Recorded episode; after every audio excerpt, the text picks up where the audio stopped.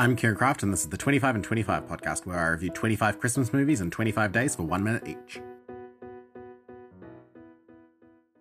But today was the Christmas rom-com extravaganza where I watched six Christmas rom-coms in a row with some friends. Strap in, guys. We began with Netflix's The Knight Before Christmas, then Hallmark's The Christmas House, Hulu's Happiest Season, Netflix's A New York Christmas Wedding, Lifetime's The Christmas Pact, and Hallmark's One Royal Holiday, which, though it is about a prince at Christmas, is not to be confused with My Christmas Prince, Christmas with a Prince, or A Christmas Prince, which are all real and different movies. Um, the biggest highlight today, in terms of actual quality, would have to be The Happiest Season season, which is incredibly funny and actually quite accurate and thoughtful with how their queer characters are developed. It'd be nice to have a queer holiday movie without coming out as a storyline, but overall, it was a great day because I watched not just one, but two gay Christmas rom coms, and I know there are at least two more coming out this year. Um, now, let's not forget that these movies are still overwhelmingly white, and there is nary a transgender or non binary person to be seen, or even just someone who doesn't have a personal trainer.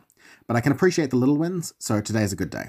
Also, I'm just down for crappy Christmas rom coms any day of the year. I mean, I've written three of them. They're great fun. And to close out today's episode, I've got some 10 second guest reviews from Rebecca, Laura, Matthew, and Verity, each reviewing a different movie we saw today, starting with Rebecca's slightly cut off review of The Christmas Pact.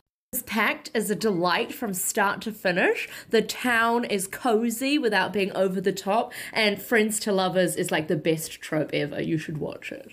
The New York Christmas Wedding was a deeply disturbing movie with an angel fetus baby that unhinged me for the rest of my life, um, but it was much more horny and satisfying than the other movies. A Knight Before Christmas is a movie in which a knight is taken to the modern era and everyone gets horny for him. I have seen it twice. I have not seen all of it. I don't feel I've missed much. I would watch it for as long as the wrong time is running. One Royal Holiday is basically Broadway royalty playing real royalty, but with horrendous British accents and unfortunately not nearly enough Aaron Tveit smiles. So would rate because it has all my favourites in it, but unfortunately, eh, not so good. Thanks for listening. I'll be back tomorrow.